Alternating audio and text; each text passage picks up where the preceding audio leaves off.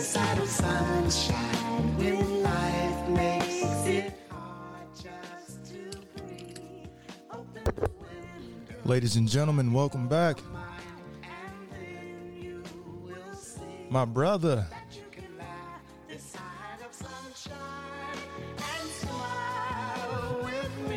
All right, we're back. Another episode of I Mean, and I got a very special guest today.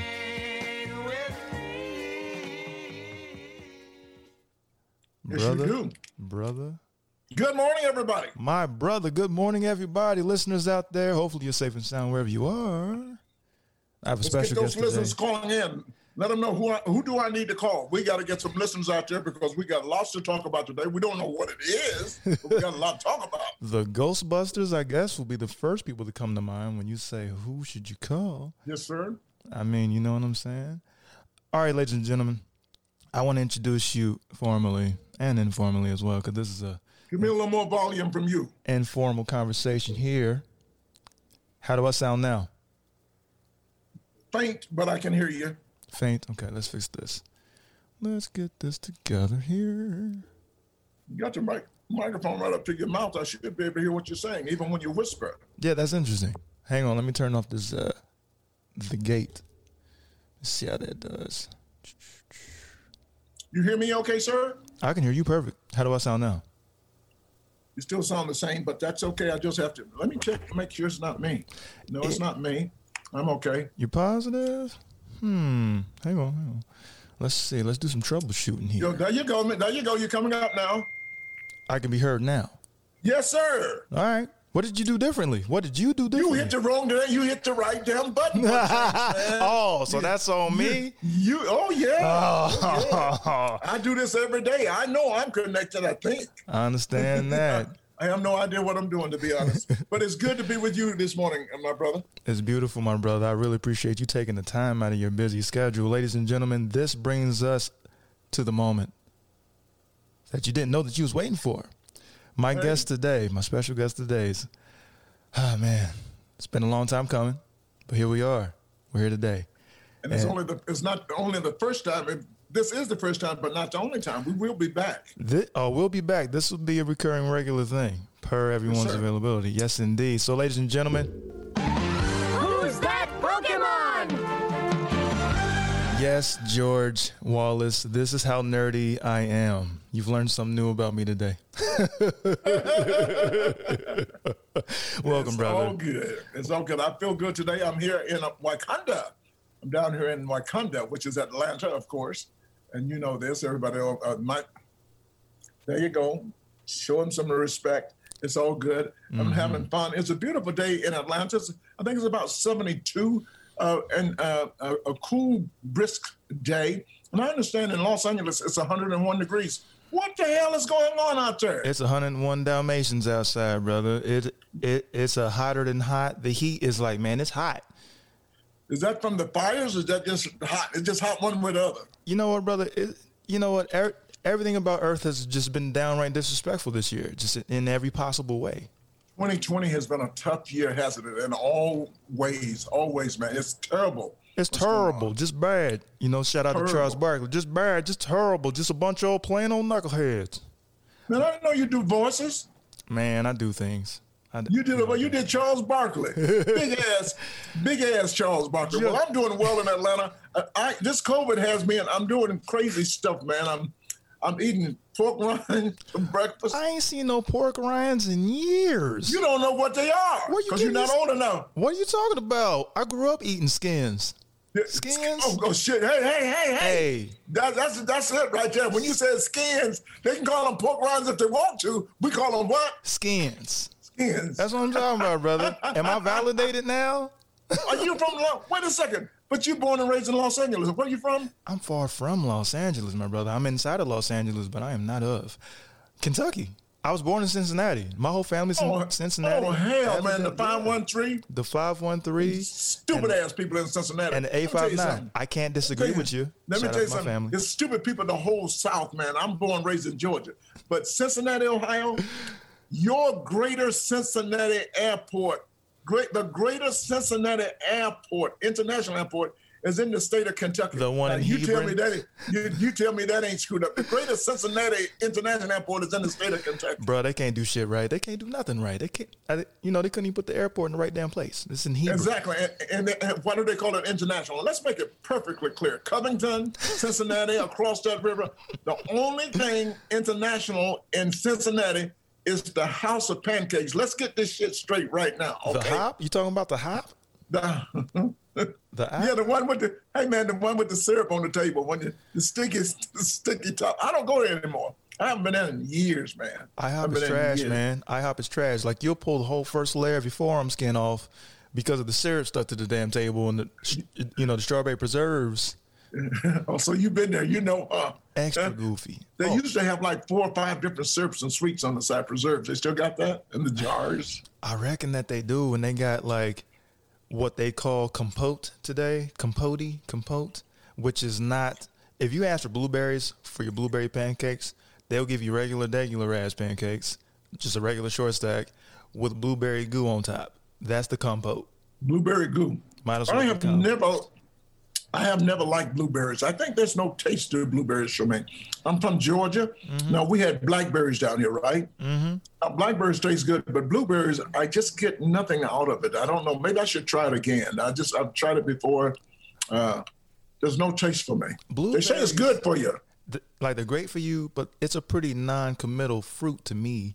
You got to have 99 of them for it to have a real flavor profile. You got to have, I mean, they sell a little bitty. 99, hell, your whole teeth, your mouth is blue by then. Your whole purple. Your whole situation about to be blue, like you just had a blue squeeze it or like a blue hug. Yes, sir. Yes, sir. Oh my gosh, man! So for $750, yeah. How many? I'm trying to find his accountant right now. It must be really good, as I tweeted out.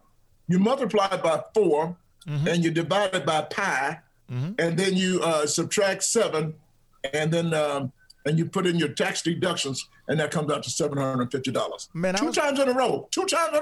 I was plugging in the Pythagorean theorem, a squared plus b squared to c squared. I was trying to find the formula. No. You got to use pi. Oh, you got to use pi. I was using the wrong damn thing this whole time. Yeah, come on, Trey. I need to holler at his people because that is pretty incredible. That's pretty criminal is what you're trying to say. Criminal. I misspoke. I said that. I swear this man needs to go to jail. And just flat out rude. He's not a good person at all. I sat there and watched the debates the other night, and some lady had to say on TV, she had to call it a shit show. And that's what it was. I tell you what, this guy didn't respect the rules for the 2 minutes. He didn't respect the moderator. He didn't respect anybody, and didn't respect Joe. He just think everything is about him. It was so disrespectful. But Joe needs somebody like a comedian, somebody can think fast and just hit him, bam, bam, because, I'm living every day, I'm trying to be the greatest bullshitter in the world. So but Trump is kicking my ass, man, in the bullshit department. It's all in the name. He needs somebody, he needs another BSer to come in, because we all bullshitters know each other.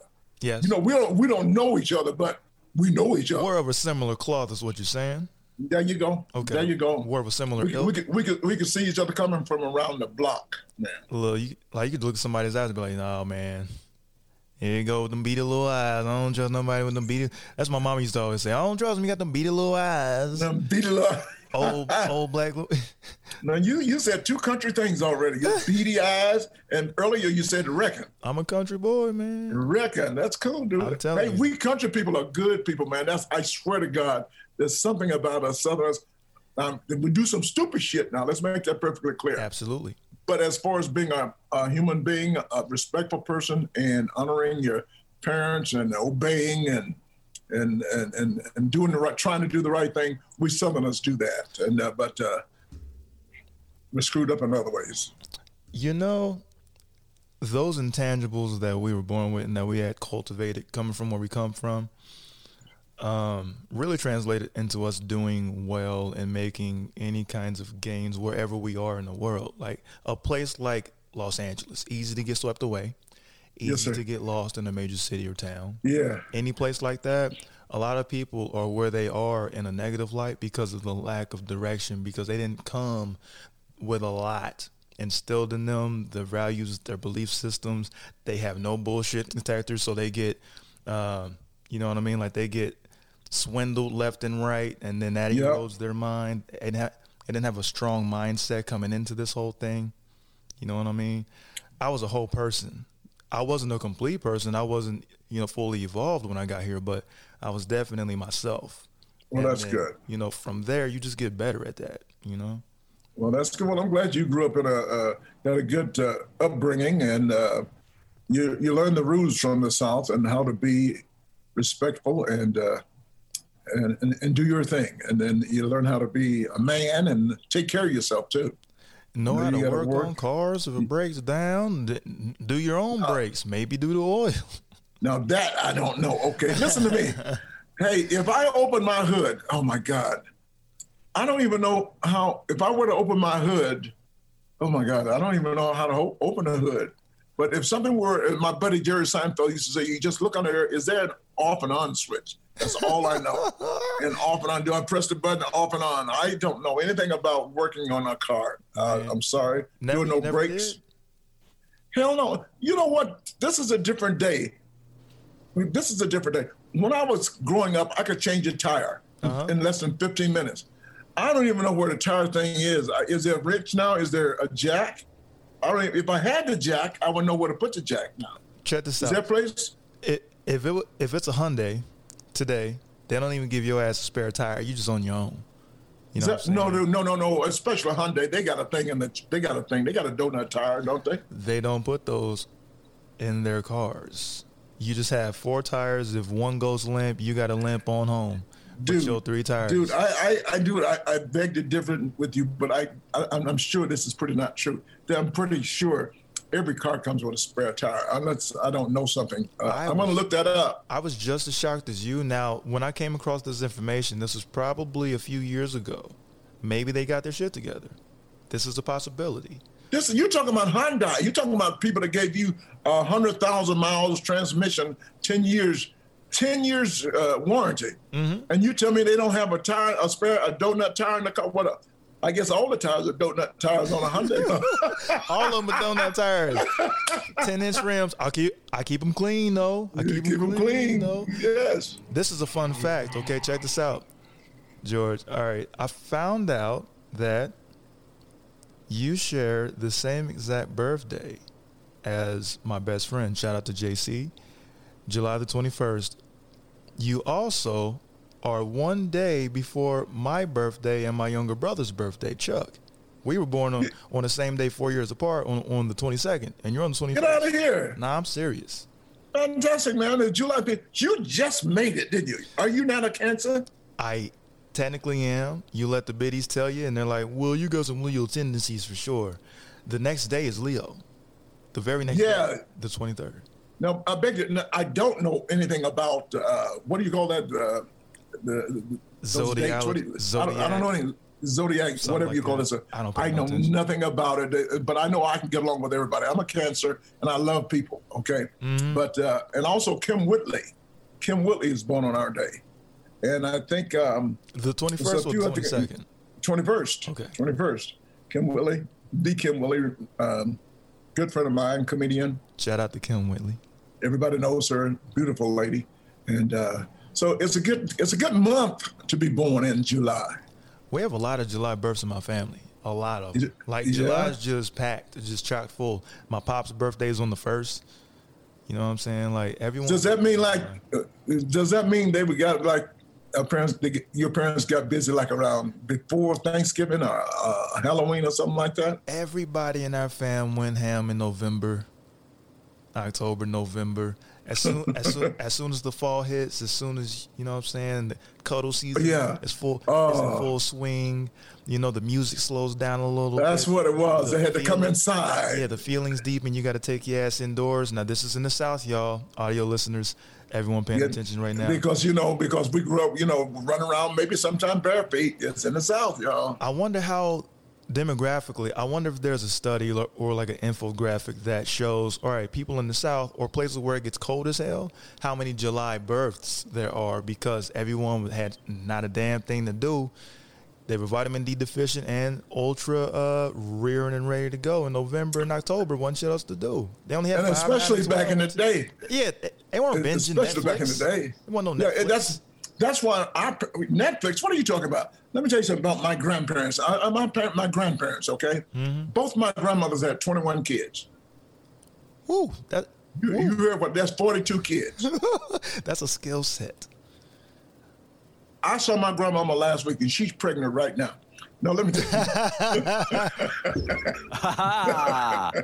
No, but they had, the reason they had so many kids back in the day, you know, let's say down in the my grandparents, 1900s or something like that. Mm-hmm. They had no 7-Eleven to go to or no movie. They went to bed at 7 o'clock, okay, when it got dark. Mm-hmm. And you can't sleep from 7 to 7. No. So they turn over like, and bam. Turn over, bam, another baby. I'm sure they had babies with babies in the bed with them.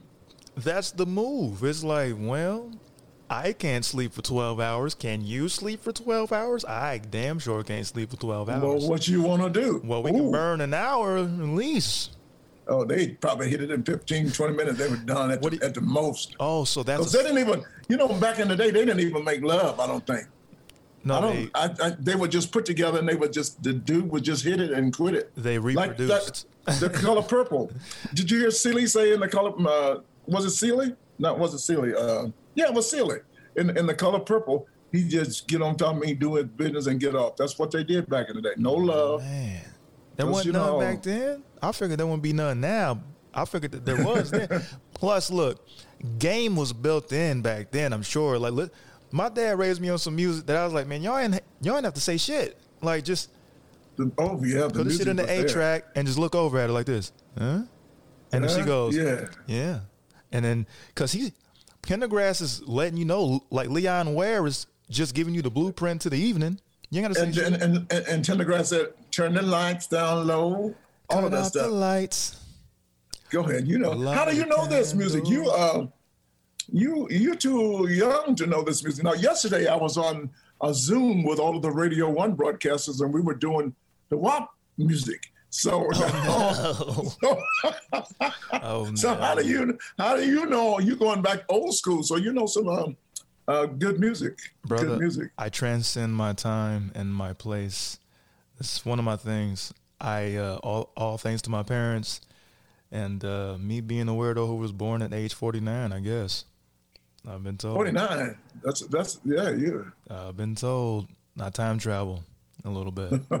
That's a fun means of conveyance. Life's more interesting too when you just have more shit to draw from. You know what I'm saying? Like you can't be limited to your time. Like, what if your era is trash? What are you gonna do if you're not into interesting things or just other eras like yourself? There's plenty of things that you can draw from. Are there eras where there is trash, more trash than? Oh, this one is vying for the top spot. We got all this technology, and we had our all-time worst as people. Come on. That's so true, man. I didn't want to say this era, but I think you might be right. Oh, you didn't. I'll say it for you. You didn't want to be that guy. Oh, back in my day, and you know. Well, let me tell you something. I grew up in the greatest time ever. You don't even understand. I grew up before when you were born. I grew up. Let me put it like this: the 70s and the 80s and the 90s. I grew up. I had moved to New York City, went to the University of Akron, right up the street from Cincinnati. Mm. That's where I got my studies. University of Akron, Ohio. The zip. And you know, we just found out what the zips are about 10 years ago. So y'all named that shit and was like, I don't know what it is. It just. Zips. We found out somebody explained it to us about 3 years ago. Hmm. Ohio State 38, Akron zip. That's what we. Oh man! Akron zip. But the real story on that, Akron was the rubber capital of the world. B.F. Goodrich was the first rubber company, mm-hmm. and they made boots for your feet, and they were like they call them galoshes. Mm-hmm. And you're not old enough. There used to be a rubber boot to go over your feet when it rained.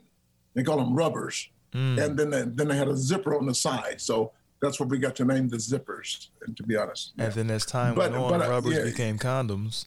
Exactly. Think that, and then the words transcend to other words. I could go on. Stupid is now a compliment. Somebody tell you you're stupid. That's you stupid, man. It's a compliment. I'm sort of going to go on some. I'm going to go on a dive where I'm trying to figure out who actually made rubber, because you know how shit be. They'll tell you, B.F. Goodrich was the first man to do the rubber and discover the rubber. Yeah, where it come from? Over there? Oh, so what was they doing with it? It was rubber over there. What was that cat's name? I can't pronounce it. You know how shit goes. They Columbus. Yeah, well, the rubber actually was produced, I think, in Africa, somewhere in Europe. That's where the highest concentration of rubber trees and rubber plants come from. Well, how do you know this? I just know a thing or two about a thing or two, you know. In any case, getting back to the 70s, let me tell you about having some fun. I had the days of, I was in New York City after college, and there's nothing like the late 70s, and I'm sure you heard about Studio 54 and all of that stuff. There was nothing like it, man. Everybody doing anything, everything. Sex was everywhere. People were partying, and we had fun. What stopped that was like 1980, mid-80s AIDS, the disease AIDS just cut everything off. I mean, all of the restaurants were open 24 hours all night. We would leave the clubs and go to breakfast. But when AIDS came, it put a stop to everything in the 90s. But we parted our asses off. If you look into your history, I'm sure you've seen everybody talking about Studio 54 and the clubs in Los Angeles, Atlanta, all of the major places. Man, you're talking about a grateful life. And not only just partying, but people were good. You enjoyed your family. You visited more. And the life was just good back in the day. You had no worries. We were growing, but AIDS cut everything off. And then it got a little, not paranoia, but it got a little tricky there. People didn't talk to people and hands off. It was a new life. Just as this epidemic is right now, stay away. My pops used to tell me all kind of stories about, like, through his stories, I kind of got a Forrest Gump-like glimpse into how life was. And I sort of had arrived at the conclusion, especially compared to today, it was hard to ruin your life back then, super easy to ruin your life now. Yeah, that's true. You know what I mean? Like, it wasn't a such thing as, like, now, a DUI is a DUI, like you shouldn't be driving under the influence, y'all out there listening. But I would hear stories about, let me and the boys be in the, in the Z28. I had more than one of those. I had two Z28s, a white one and a black one, Rally Sport. And I'm like, cool, that's dope. GTO. They was driving around like Starsky and Hutch. And then they would get pulled over or something because they had one too many or something like that, having a good old time. But the cats would just follow them home. Like the, Boss Hog would, he wouldn't necessarily smash out your back tail light, but he would just be like, all right, boys, it's time to go home now. They would drive these kids home and make sure that they got home safely. Isn't that amazing? Throwing them. That's what I think. That's what pisses me off today. Now you're pissing me off. I don't understand. If a drunk fella is walking down the street, okay, and he's in his neighborhood, why take him to jail? That's some bullshit. Let him take him home. No, let's do a better example. What happened in Atlanta? A kid got shot here at Wendy's 3 months ago, right? Mm-hmm. And the guy started running from the policeman, and the policeman shot and killed him. I forgot his name. At the Wendy's, where everybody know about the story. Mm-hmm. Well, the car is right there, right? Why kill the guy? He coming back tomorrow to get the car. Are you talking about the brother Rayshard? I saw this video of a guy. He was my sister and my family, like my three babies. Exactly, right there. Exactly. And they were like, and he took off running, and the police shot him and killed him. Well, it was a damned. No. I figure in his mind it was a damned if you do and damned if you don't. It's like, well, they kill us sitting still, they kill us moving. I'm gonna just take my chances and try to get home. I don't know. He died anyway. Well, he shouldn't have run in the first place. He shouldn't have ran from the car. But that's okay. You don't kill somebody from running. For what? For just sleeping in the car? He literally said, hey, man, I can walk home. Because there was another cat that did. You know what I'm saying? Like, hell. Exactly. White kid with a machine gun walked straight to Army tanks in Wisconsin in Kenosha, strapped, like, he was strapped down like Duke Nukem or somebody, walking toward the guys, and they went, hey, thanks a lot for your help, son. Tossed him a water bottle because he looked parched. What'd you call him? Son? 17 years old. 17 years old. Not even old enough to carry that damn gun. Carry a gun. That gun was and went back to, they let him go. He went back to his state of Illinois. Mm-hmm. You know, and the kid had been, only thing he would have gone back to if he were black would have been to the funeral home. He would have gone back to, yeah, Thompson Funeral Home. Yeah, how about that? Mm-hmm. So it's a different day. It's a new day. We're living in a different time. We don't trust anybody. I'm of age. I worry about something that has bothered me a long time ago in Los Angeles. When I moved to Los Angeles, it was really bad, man. You have no idea. 1976, 77, driving down the street. I was a young man, just moved from New York, got a brand new Lincoln. They pull you over every day, but not every day, but once a week. Mm-hmm. In Beverly Hills, because I lived at the comedy store and doing things like that, mm-hmm. they would pull you over. It was just terrible, man, just the policeman just to bother you. And I don't understand the problem I was speaking of is why do we always have to get on the ground? I never understood that. Get on the ground. I just thought, actually, you know what? I'm going to get hurt one day because I'm a decent person. Here's my hands. You want to handcuff me? Why do I have to get on the ground? That's so meaningless and dehumanizing. And so that's why we got a vote, so we can stop some of this shit. I think that they fear black people in particular, this lost tribe, on a genetic level at this point. It's just in them to have this insanely irrational and out of proportion fear for our particular group. Because one, our group's culture is celebrated the world over, embraced the world over, and they understand that this whole thing and this whole world, this is their entire buffet. They don't have much of a culture on their own at all, which is why America looks and seems the way that it does. So they love Thai food. They love Chinese food. So all of that's here. They love barbecue. They love Memphis barbecue and North Carolina barbecue. All of that shit's here. They love hip hop. Their children, our culture raises their children. They hate that. Yes. So all of these things, the shoes, the brands, the number one consumers on planet Earth, us, but we are the number one most exploited group of people of all time. With that being said, our population is so minuscule compared to theirs or anyone else's. So for them to be that afraid of so small a population is evidence of how much power we actually have, and also evidence of how much power our own people have no idea that they do have. So it doesn't get exercised, and it doesn't get used, and it gets misplaced, and it gets abused, and we are where we are today. Couldn't be said better. But, you know, it has always, speaking of policemen, has always been, from slavery, control your Negroes, your niggas. Mm-hmm. That's what it's always been, and it's been day one, and that's what it has continued to be. And it's even their targets, when they go to the shooting range, what color is the target? It's black as hell. And they try to hit it when they shoot. That's all they know is shoot that black bastard, shoot that target. You got to get the groupings right there in the chest. But when we go and you get in the chest, how come you can't shoot them sometimes in the leg or something like that? You know what I'm saying? That probably isn't enough to stop them. It's crazy, but in any case, mm-hmm. It's a new day. We're living, and we had the George Floyd, which was not first. Thank God to this little thing right here. This thing is powerful, isn't it? Yes, it is. This thing is powerful. Yep. I think one of the first major things this changed was the incidents was Tiger Woods. Mm. You know, somebody caught him with his girlfriend in Australia somewhere on... Which one? He had 72 of them. That boy was busy. You can't blame him. He was busy, huh? Brother, he was busy. He was never, ever, ever at home. He had mad substitutes. Oh, man, that's so true. I used to do a joke with about that in Las Vegas. I'm going to bring him back. I told the people I brought Las Vegas back to Las Vegas, and I got him 12 of the best holes in town and got him back on his game. So, George, do you know how, you've been in tons of movies, hella TV shows, tons of movies. You have a stand-in. Yeah.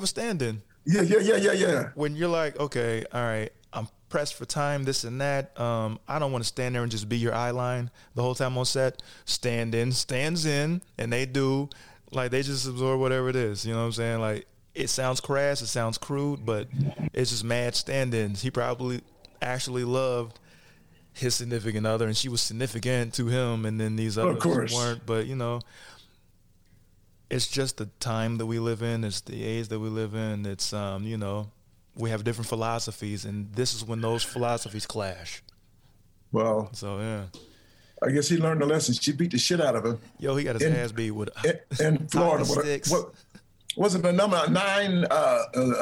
nine club? I think. Is that what it was? Yeah, a 9-iron. They call it a 9-iron. Man. She stopped. She beat the Cadillac, and that was in Florida. So once again, anything stupid happens, really stupid.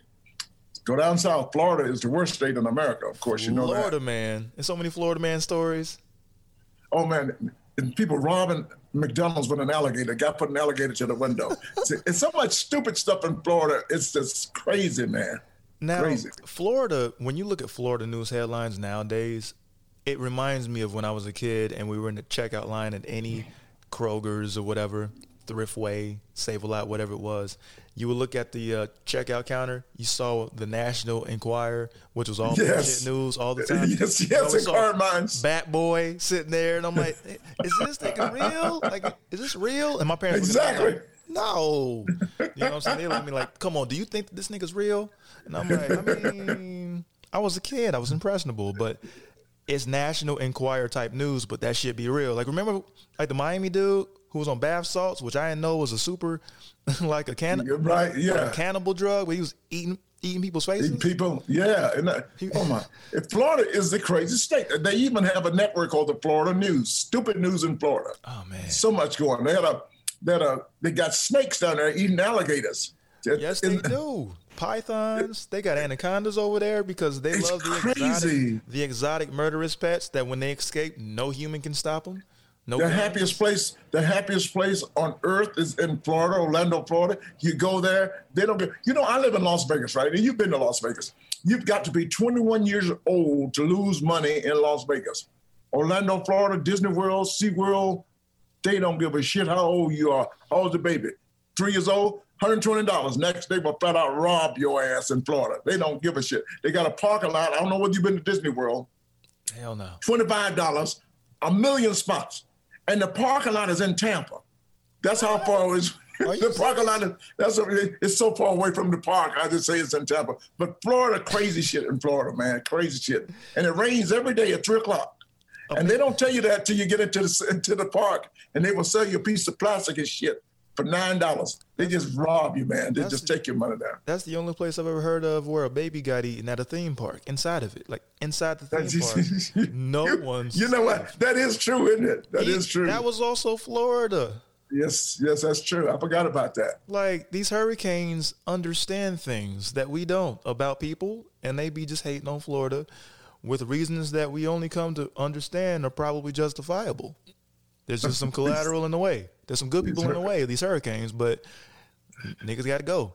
So these hurricanes be hitting them on the clock, round the clock. Well, there's certain places a hurricane won't go. I know. Now, I've done this research myself. Mm. You'll find that hurricanes, they will not, very seldom will they go into an upper class neighborhood, Beverly Hills, Buckhead in Atlanta, wherever you live, if it's an upper class neighborhood, even in New Orleans, about Tulane, hurricanes won't go there. Mm-mm.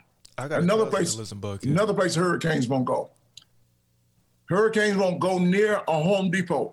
If you hear of a hurricane coming, go to Home Depot. I don't give a fuck how bad the weather is. The storm. Home Depot is open tomorrow. Am I right? They got some blue tarp out there waiting for your ass. So a hurricane won't mess with Home Depot. The third place a hurricane won't go. They just won't go. Cleveland. Hurricanes. Are y'all jotting this down, listeners? Jot this shit down, please. Cleveland, the hurricane going, no. How much damage could we do in Cleveland? It ain't a It's already been, you know. But they tried it again the other night with the debate, though, in Cleveland. That's what that was. Man. Well, that was a hurricane, though, right? Yeah. That was a hurricane. I hear that was a shitstorm. That was a shitstorm. It was terrible, man. And I'm sure everybody saw it. And I don't think there'll be another debate. You know, if he was sharp, I think Joe Biden should have said, Miss Trump, we're sorry. We know what you're going through, but would you come up and tell this man what 2 minutes is? 2 minutes are. Ms. And Trump, I'm pretty sure he already knows, yeah. She is, because this guy, she was standing there looking like a POW. She is a POW. She is a POW. She was standing there like, man, I'm held hostage. Ivanka, blink twice, or whatever her name is. Blink twice if you are held under duress. Blinking. She's going, man, when he's out of office, I'm leaving this dude. I'm taking all his money. Well, he doesn't have any money, so she might be just not finding that out. I bet she's just finding out this dude ain't got no money. It's so hard, man. Like, it's so crazy that just no matter what you do, you can just open up Google to just, you're genuinely curious and you're going to WebMD yourself or something, whatever you got going on in your life. And just no matter what happens, the algorithms, they kick in. And then it's just this. Man, you come right out of a comic book. No matter what you got going on, it's about to be. That's cool, man. Some old I like your system, man. You got everything there for you. I don't know how to do anything like that. That is wonderful. I can educate you.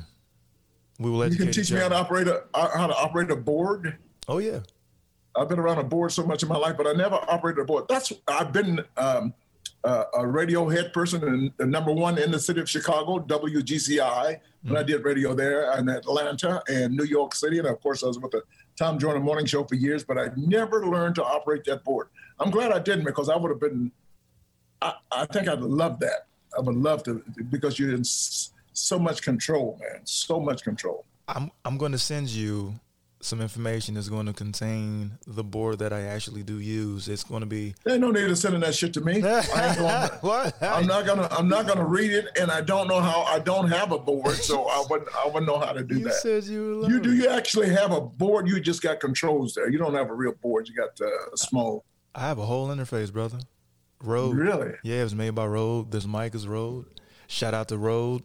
They don't sponsor this show. They oughta. We'll see. We'll work this out. They will. And yeah, that's cool. You got a real studio. Yeah.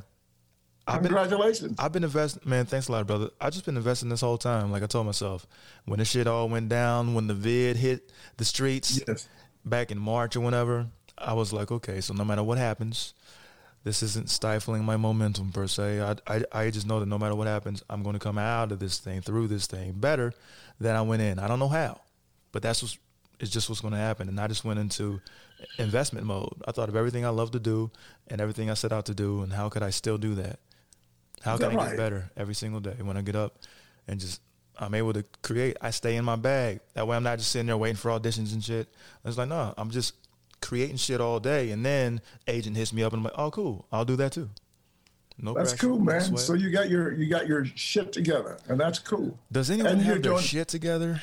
At all? You got your shit together. Yeah, that's some good shit. Man. That's my shit. That's your shit. George Carlin. Yo, yeah. Shout out to George Carlin, man. Rest in power, brother. Yeah, that's one of my favorites. He's one of the greatest comedians ever. And because at one time I didn't like him because I would try to do some writing, some comedy, and then I bought a book. He had a book called Brain Droppings. I read Brain Droppings, not all of it.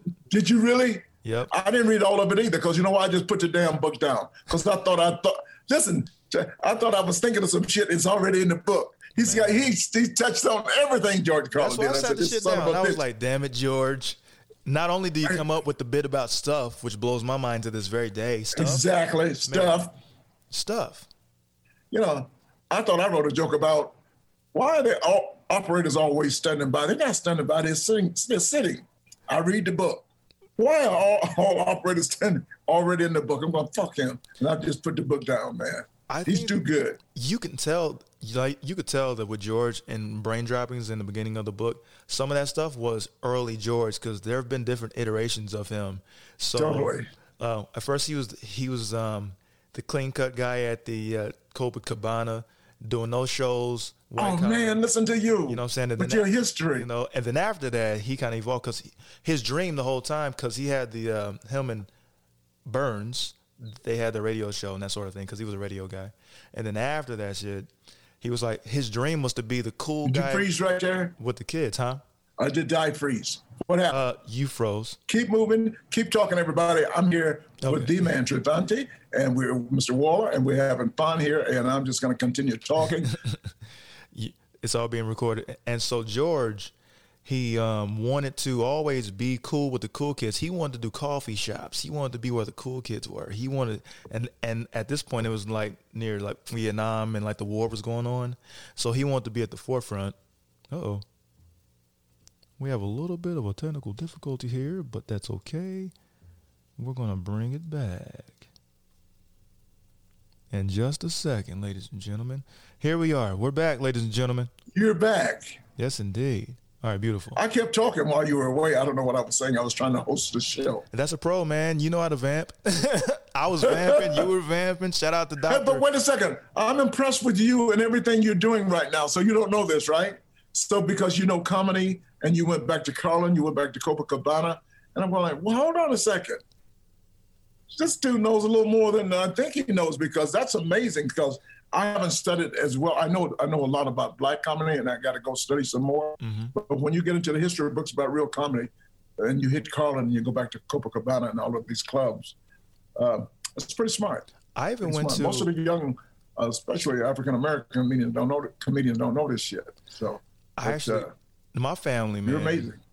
I appreciate you, brother.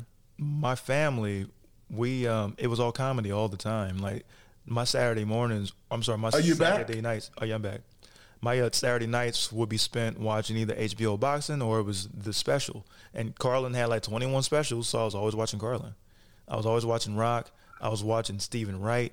I was watching Robin Williams. You were watching Stephen Wright, really? Yes. That's cool, man. And that one. So you must have been in your teenage kid, yeah. Mm-hmm. You're a teenager at that time watching these guys, right? I was a kid. I was a little kid, and I was watching all of this different kinds of comedy, and that's how I cultivated my love for it, and I just became a student. You know what I'm saying? And that kind of influenced me in a lot of different kinds of ways. And so, yeah. So I had people like... Go ahead. I had people like Jackie Moms Mabley, and the reason I'm actually in the business is a guy, you don't know this guy, comedian. There's a comedian named Red Skelton. And man, this was a white guy, had characters, and I'm sure you heard of Red Skelton. I've heard of Red Skelton. And mm-hmm. I had Red Skelton. I had Red Fox. Yes. There was a comedian named Red Buttons. There was another comedian named Pinky Lee. Even back in the day, I had all people of color. Mm-hmm. Back in the day, all people of color. Red Fox, Red Button, Red. But I had Jackie Moms Mabley, and Judge Pinkney Markham, Flip Wilson, and of course I watched. There was Skillet and Leroy. George, the black guy, George he Wallace? Went to jail for drugs. Oh. He went to jail for drugs in Las Vegas. My goodness. George, I forgot him, but he used to do voices. He was really, really, really good. So all of those comedians I studied back in the day. Of course I watched Johnny Carr. Flip Wilson was great. Flip Wilson was instrumental historically when it came to the variety show for black people, for black men. His audience was white, like it was mainstream. Yes, of course. Like the Flip Wilson show, right? Yeah, but to get on TV, he did, and I came at the end of that era we went to The Tonight Show. Mm-hmm. So everything was about being clean and being like George, with the tie on and the Tonight Show, Merv Griffin, Phil, I forgot Phil's name, but we were just trained TV-wise. Mm-hmm. So you really couldn't express yourself. Richard Pryor came out of it. George Carlin came out of it. And that's when you started hearing the curse words and people really expressing themselves. And I'm so glad. I told Russell Simmons about that yesterday, because when I started, I wanted to lead one of the guys out of the 80s and 90s that could go to the white comedy clubs and work and do all of the... I opened for everybody, every casino in Las Vegas. I was the guy that did that back in the 80s and 90s. And... But the young black comedians had no place, no vehicle to express themselves. Then came Russell Simmons with Def Comedy Jam, and that blew it open. I'm so happy that happened. So the comedians can really tell their stories, kind of like rap music. Because weren't they stuck in the chitlin circuit otherwise? It was just like they were just doing black stuff with black people all the time. And it was like, nah, man, like everybody can do this comedy. Like Owen, I can't remember his last name. Owen Smith, I think, is his name. Like people like yeah, that. I got a picture of him. I got a picture of him inside in my office at the older black communities. So Amos and Andy and some of these guys and mm-hmm. yeah, Amos and Owen Andy. Smith. I can't believe you said that. That's cool. Well, he's incredible and he's insanely unsung. He's insanely cerebral when it comes to his writing and just his delivery. But no one knows he exists. The only way that people do today is because of Rogan. Joe Rogan will be like, man, look, one of the funniest people I've ever met in my life, outside of like Joey Diaz, which is like a good friend of his, is another good friend of his, Owen Wilson. He always tries to champion that black man, and I really appreciate that about him using this platform to do that. It's like, yeah, unsung. Man, you're smart. You're knowledgeable. I'm learning a lot, man. Thank you so much. I'm learning a lot, brother. I'm just soaking up game, man. Hey, and life is good for you? I can't complain, man. Ain't nobody trying to hear that shit. You know what I'm saying? It's way more people going through way worse, man. Like, life is good. I can't complain because I have one thing that a lot of motherfuckers don't today, and that's health. You know what I'm saying? That's good. Yeah, that's good. You know, and speaking of health, I'm crazy because I've been in this house 6 months here in Atlanta. I've never been in a place for 6 months in the same place because I've always traveled. I've been everywhere, but I'm sitting on my ass a lot. I'm not. I think I'm going to die from. Brother. I know, man. I know. Move, especially being advanced in age. Yes, of course. Yeah. And that's why I'm telling you, I am the laziest son of a bitch ever. Ever. I don't do nothing. Comedy and I do get out of. Listen, oh, my God. Come on. Comedy was my sex and drugs. And I worked every night. I've been working every night for 45 years. Every night. Can you believe that? Went to Las Vegas and practically owned Las Vegas, especially for an African-American comedian. And a lot of people don't know that George Wallace, when I went to Las Vegas for 30 days, I started there in 1979. I didn't know that. I was like, you got a residency over there and everything. Are you kidding? I started there in 1979. I was opening for Donna Ross, and then I opened for Tom Jones for 5 years, Donna Summer, Paul Anka. I opened for everybody because I always wanted to be a comedian. I never wanted to do television. I don't know anything about acting or movies, anything. All I want to do is tell jokes. I heard the party jokes from Red Fox when we were kids, and I heard Milton Berle, and I heard, and then we heard, I was with Seinfeld back in the day. We heard that there were guys named Shecky Green, Don Rickles. They were working in Las Vegas. They were making $200,000, $300,000, $400,000 a year. Damn, that's good enough for me. That's all I want to do. That's paid. That's all I want to do. And I went there, and all of a sudden, I did the Tonight Show. And the next thing you know, I'm working there. And I said, okay, I've been doing it for 10 years. Let me do it on my own. So I went into Las Vegas, and for 30 days, 60 days, 90 days. Of course, you know, the reason I was successful in Las Vegas because before I did the professional comedian route, I was vice president of the world's largest outdoor advertising agency. Did you know that? I didn't know that. So everything at Times Square, all of the billboards, the spectaculars at Times Square, all of the 5,000 buses in New York City, all of the subways, the ads on those vehicles and up and down the streets, the billboards, I sold that space. So in 1975, 74, I was making like $75,000 a year then. No, that's big. Yeah, so, but all I ever wanted to do was go to Las Vegas and become a comedian. I said, and I went into the comedy store one day, into the comic strip in New York City one day. It was a new comedy club. And I said, and by the way, I do a little comedy myself. And they said, well, come back in. So I went back in. I sold the program, and I went back in on Thursday night to audition. And Friday night, I've been working every night ever since. So when I got to Las Vegas and made my little move there, I came for 30 days, 60 days, 90 days. And the president of the hotel says, you ain't going nowhere. I wound up staying at the Flamingo for 10 years. Man. 10 years. But I didn't work for the hotels. Okay. I owned the show. So it's something you should never do unless you know what you're doing. I did the marketing. I did the advertising because I'm smart enough to know to go to the advertising people in Las Vegas and go, hey, you got 10 boards open out there on the road. I'm going to pay for 2, but put me up on the other 6 of the 8 that you got. You might as well. I knew this jargon. I knew the lingo to talk to them, you know what I'm saying? And what I do, everybody else would do. I would go to the trucks, the vehicles that go up and down the streets in Las Vegas, and everybody would have a truck going up and down. I said, you know what? I'm going to put 5 trucks back to back to back to back to back to back. And people came to me like, man, what is wrong with you? Why would you put all of those trucks back to back to back to back to back to back? I said, why are you asking me? Got your attention, didn't it? And then everybody started to copy off me. But I was blessed to go to Las Vegas. They called me the new Mr. Vegas for those years back then. And I have the honor of working in Las Vegas longer, more shows than any African American ever. That includes Red Fox, Simon Davis Jr., and Lena Horne, because I owned the show. I was the producer, the director. I had 26 employees. It was pretty, 800-seat room at the Flamingo in Las Vegas all those years. So, and it's just a pleasure, just being blessed to be able to do that, man. And now I'm back there right now at the Westgate. I'm at the Westgate right now. Okay. I'm not there now, but I'm on the board.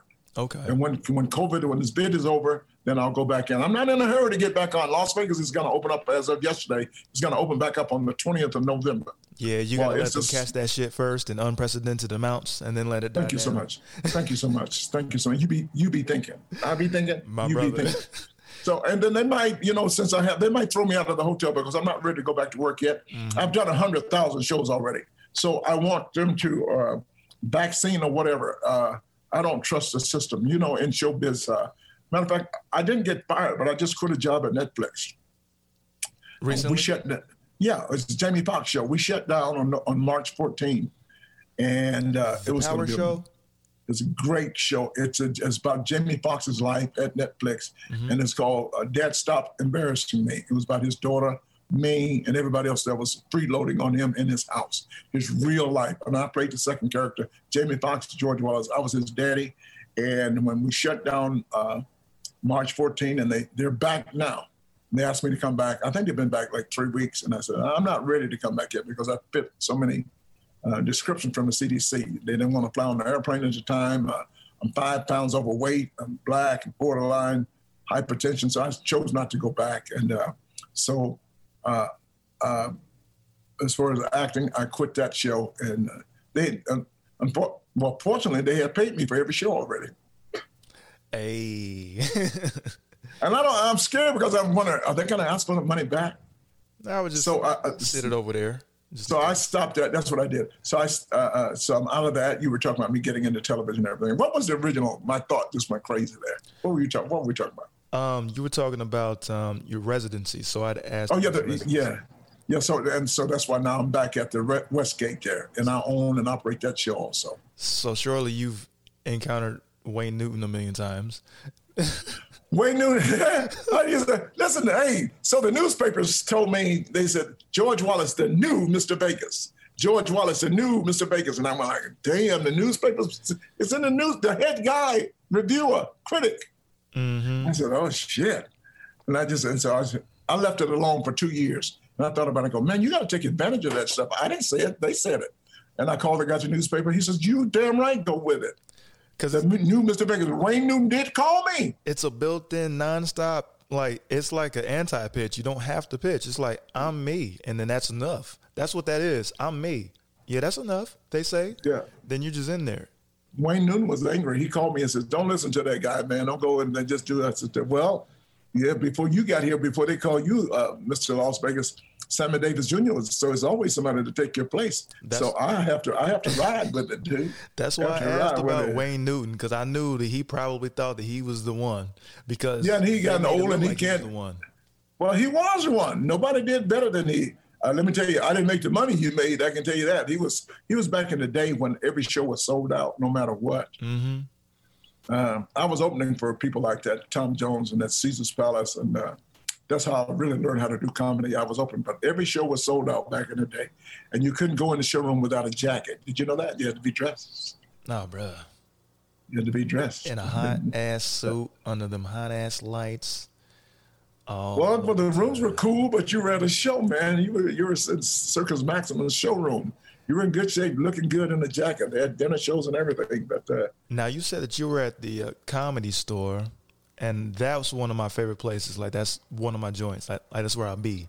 Actually, a good friend of mine, Steve Simone, he runs the community outreach and everything over there at the Comedy Store. He just, like everyone else, they start. Dude, why don't I know you? Why come I never seen? Because I'm not there every day like I used to be, because I used to live there. Yeah, like we just miss each other all the time. You know what I'm saying? And when I would come in, I would do 15 minutes and leave, because I'm one of the guys that do the Comedy Store and rush over to the Improv and get off stage and then rush up to the Laugh Factory and then go over to the comedy. What's the one on my friend over on Pico? The comedy. Pico. What is over the Black Club? Ice. Well, there's Ice House. There is. Shit, I don't know the Black Club. will be on Peacock. It wasn't a coming his own. A guy named is Ian on Pico, just before Roscoe's Chicken and Waffle. Come to Union. Oh, okay. Used to love that place. Used to love that place, man. Mm. So, and I'm surprised I hadn't run into you. Yeah, because I would be there like, Steve is like, whenever you want to pull up, just let me know. And like, you just in there. And so I'll just be like, yo, Steve, I'm bringing so-and-so through or I'm bringing a little bitty through. Say no more, fam. Just walk up to the thing and then just walk on in. You know what I'm saying? And that's what it is at the Comedy Store. I never see you. Like I would be in the back kicking it with Brody Stevens, you know what I'm saying? Like just whoever's back there. Kirk well, these Fox. Are new guys. These are new guys, you know, but you say, I was there years before you got there, probably. But Witherspoon, so you definitely was functioning with John Witherspoon then, because he started with Mitzi, just working the door, like just working out front. John Witherspoon is the first comedian to bring me on stage. Oh. 1977. Wow. Yes, he was on stage and he was emceeing and he was great. He was. We became friends, of course. Back then, you know, there's only like 4 black comedians. And all y'all had was the three, y'all. Me and Paul Mooney, and who else was there? Richard Pryor, Paul Mooney, me, and a few other. Marshall Orville, a few of us. Yeah, so all of us we hung together every night. And Spoon had told her, at his funeral, I told the story that he came out to Beverly Hills to become a model. And yes. I told him at the funeral, who the fuck told you was cute? No, Spoon shared that story, and I was like, a model, huh? I you look twice too, huh? I never knew. A model, huh? Yeah, he used to work in Beverly Hills selling ladies' shoes. He came from Detroit. He's from Detroit. Yeah. He goes from, I'm like, oh, man, you from Detroit? My best friend is from Detroit. He grew up in Southfield. You know what I'm saying? And that sort of thing. And then he went, I was a model. Detroit, I was a model. I was like, what? Dude, 1977, when I first met him, after about 2 weeks, we all go together.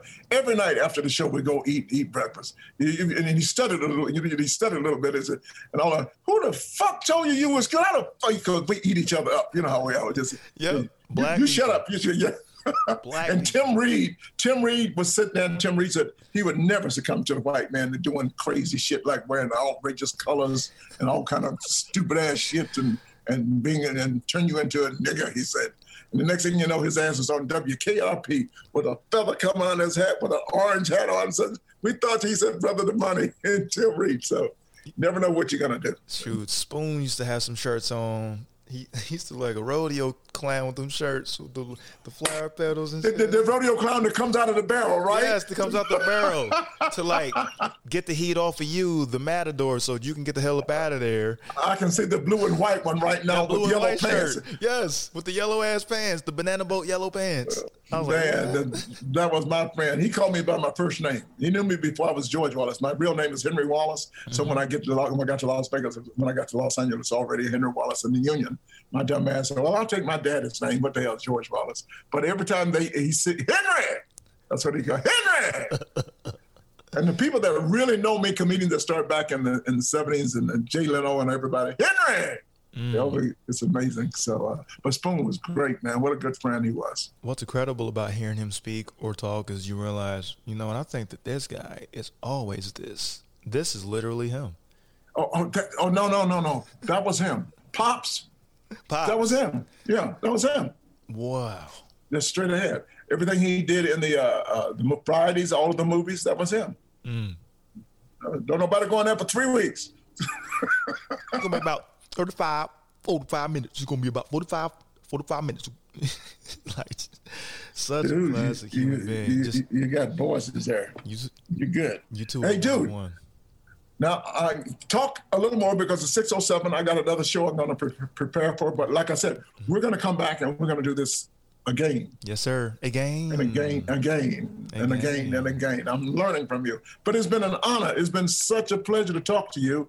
And we've been talking for a long time. And I guess we just met over the online somewhere, right? This is Twitter. It was Twitter. Like years and years and years ago. 2011. You joined. I think you started in 2009. Yeah, I technically started in 2009. You started in 2011. I started in 2011. Yep. And how come we remember each other's shit? Because go like, wait a minute, this. And I missed you for 5-6 years, dude. I was on some bullshit.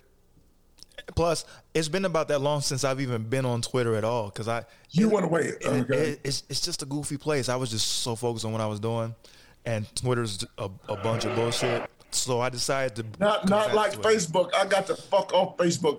I can't handle this, man. Facebook was crazy.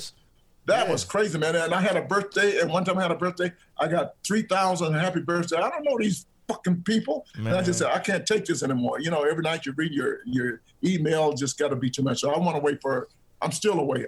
Every now and then I go back to Facebook for some reason.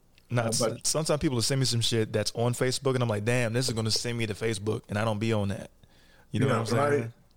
But it's a good place to promote yourself and do things. So, but I can't get into it yet. But I want to thank you for this time. And if you got any more questions for me, you can do that. You can say that. My brother, this is the start of a beautiful thing, or the continuation of a beautiful thing. Like, you're about to be right back, and we're about to fly right back like we never left, brother. I really and when I get back to L.A., we'll sit down and have some coffee together, okay? And I will buy the coffee. Yes, sir. Okay? And what are your socials? Like, where can people reach you? And what's coming up next? You can reach me at the Twitter show. The show is in Las Vegas, so everybody in LA knows. Not that one, the one tonight.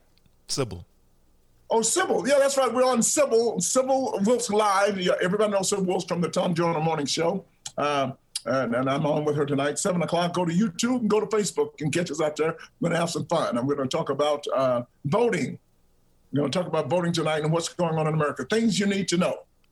Bring your asses. We're going to hit the news. Yeah, bring your asses. Call some friends. Let's do that. Go to YouTube. Okay, 7 o'clock tonight, we'll be there, and we'll be talking. George Wallace has also a new show coming up. I'm going to get around to it. Talking Chit with George Wallace. Hey. Talking Chit. It's a chit-chat show. It's a chit-chat. It's a chit-chat show. So if you want to come on, we'll definitely have you on to talk some chit. I'd be honored.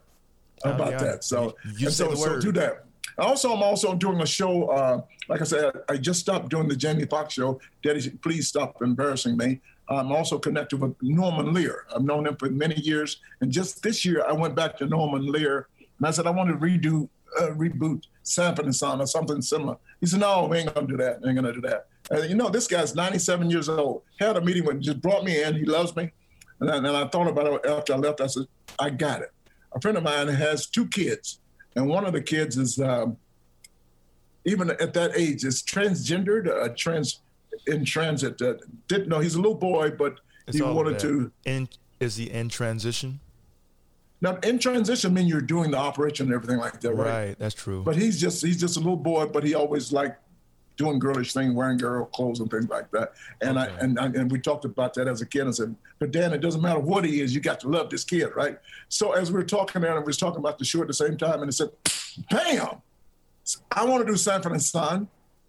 What we gonna do? Then I thought about Laverne Cox.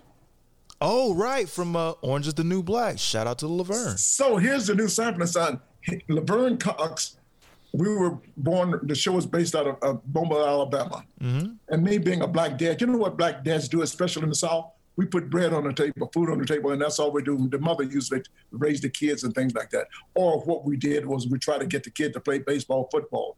Well, my son was not into that. My son was a little different. And the dads say they don't know, but they do know that the boy's a little different, you know. But they don't accept it because back in the day, it was just stupid. People got to be educated. Mm-hmm. So, but this kid turns 16. He goes to New York City. When you go to New York City, most people go there to do their thing, to do and be who they want to be. Mm-hmm. And he did very successful in New York. Then he had a breakdown, but he came back to Mobile, Alabama, knocked on the door. Says, Dad, it's me. I said, me who? It's your son, Edwin. But he has a new name. I forgot his new name. And I said, are you his wife? Because he's all transitioned now. And so now I slammed the door in his face, and he knocked again, going and said, it's me. And I had to be, I thought it's such a great premise that now I've got to learn, I've got to be educated, and America has to be educated about dealing with letting people be who they want. Love is love, and love trumps everything. And what I didn't understand, now I do have to understand. Every time I call him a he, I have to put $1 in his jar. All kind of crazy things like that. Eventually I have her running, and we go back to the church. we take it because this is the worst place to go for homosexuality or any kind of transitional program, because the black church has got to learn and to deal with everybody on that. Because, you know, if it wasn't for, how do you say that? One preacher said, it wouldn't be no choir if they weren't.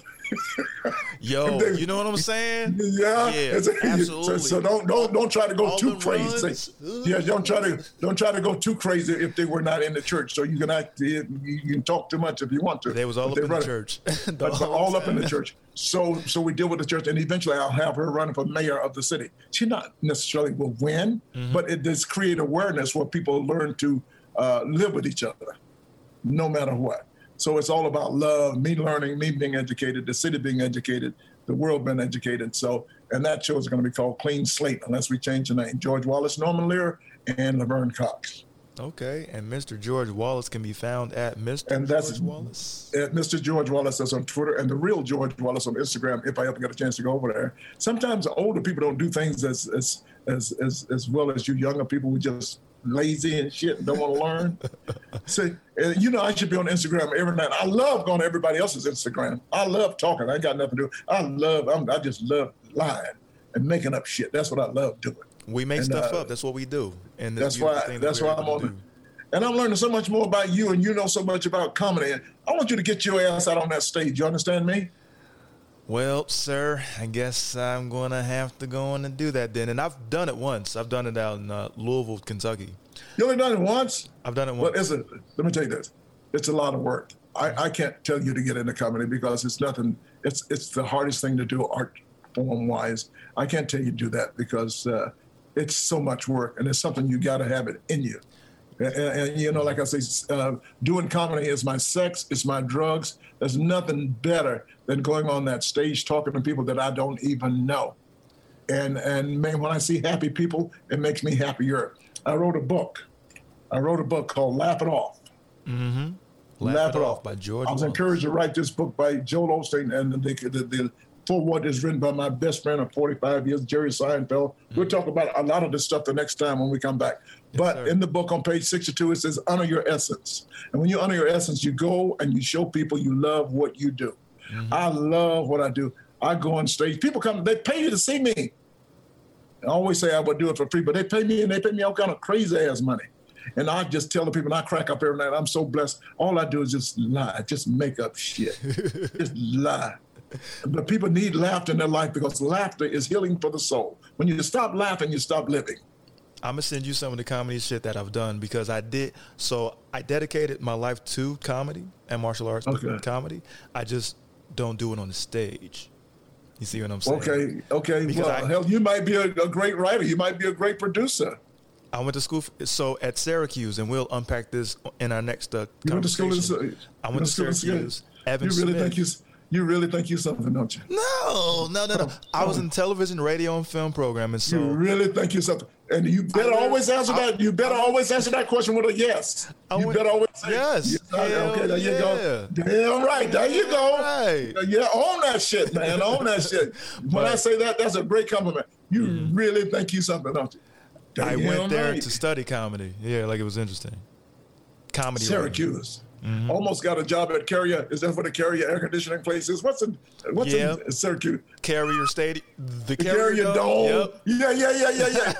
Were you there in school when the basketball people were crazy? You guys were winning everything? Yep. I was there. Mello or whatever. Not Carmelo Anthony, but another cats like Scoop Jardine and those guys. Scoop Jardine, crazy ass name. Yeah, no, So I was going to ask you something about that. Anything else was happening in Syracuse at the time? Just basketball?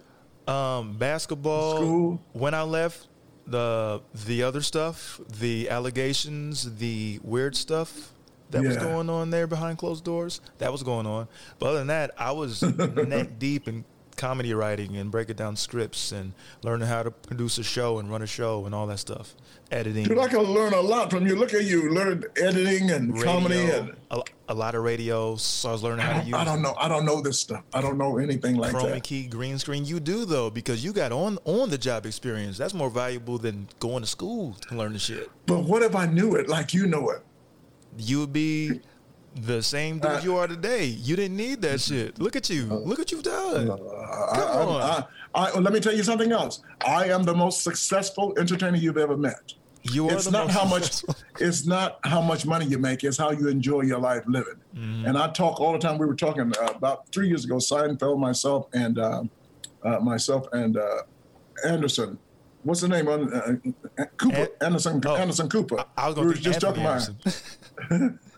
Well, him throw him in there too. So we're talking about, is it better to be rich or better to be famous? And then just we're just talking all that. So you know what? I got it better than both of you guys. I got enough money to retire, do anything I want to do. I do shows. I could travel all over the world. Everything you guys do, I can do it. But I can go pee. They can't go pee. They can't do nothing. Cameras on them everywhere. Yep. Everywhere. They can keep that. For real. Like, if I'm respected among my peers and my people, I'm cool. Just give me the bags. Give me the bags. I told them. I want to go shopping when I want to go shopping. Oh, and nobody bought, and I tell them, you know, enough people know me walking down the street, hey, Mr. Wallace, satisfy my little ego. Mm-hmm. And to this, you know, and I just believe that. And I'm so blessed to be honored with a profession that I love what I do. I have a passion for just saying hello to people. And people come and say hello to me. So hello to you, and thank you. And you need to know something good is going to happen to you, whether you like it or not. I'm Dr. George Wallace. I love you, and there's absolutely nothing you can do about it. And I always have to finish up saying, with your punk ass. So, with your punk ass. So, man, let's do it again. I love you, too. Get back to me. Let's talk again, okay? Yes, sir, brother. And I'm of age, so that means I got to go pee. Be good, man. We're out of here. We'll talk soon. Keep smiling no matter what. Yes, sir, brother. See you soon. You got it. Ladies and gentlemen, that was George Wallace. That was the legendary George Wallace. Do your research. Do your Googles. Use Bing if you got Bing. Use whatever you need to do. If you have any questions for me, you can send it all in your inquiries, your content to imeanpod@gmail.com. Reach out to me on Instagram at Monkey D. Travanti, like Monkey D. Luffy. Monkey D. Travanti. Okay? I'm the same thing on Twitter. Monkey D. Travanti on Twitter. Holla at me. You can send anything over there. We can just have a conversation, whatever's on your mind, right?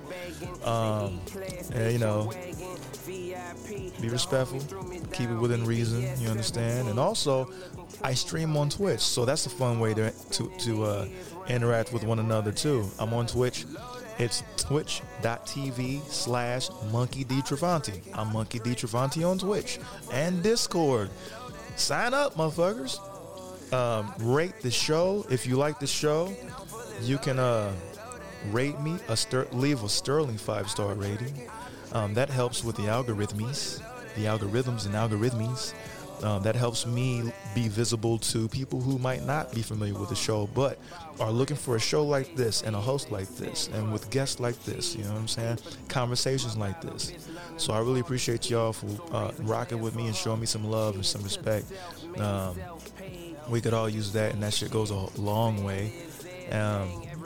So I mean that I'm gonna put these bits of information in the description. Please share, like, subscribe. You can visit my website, my personal site at www.imean.com. That's IMEAAN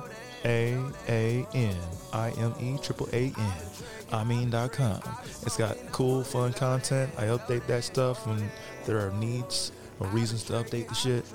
And we'll be right back with another one. So I just appreciate y'all for rocking with me.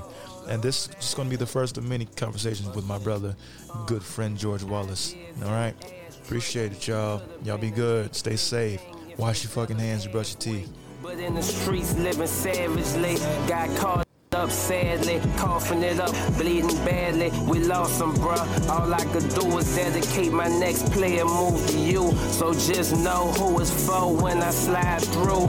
Frame on the flow, this cruise life I choose. I'm on more than sports center.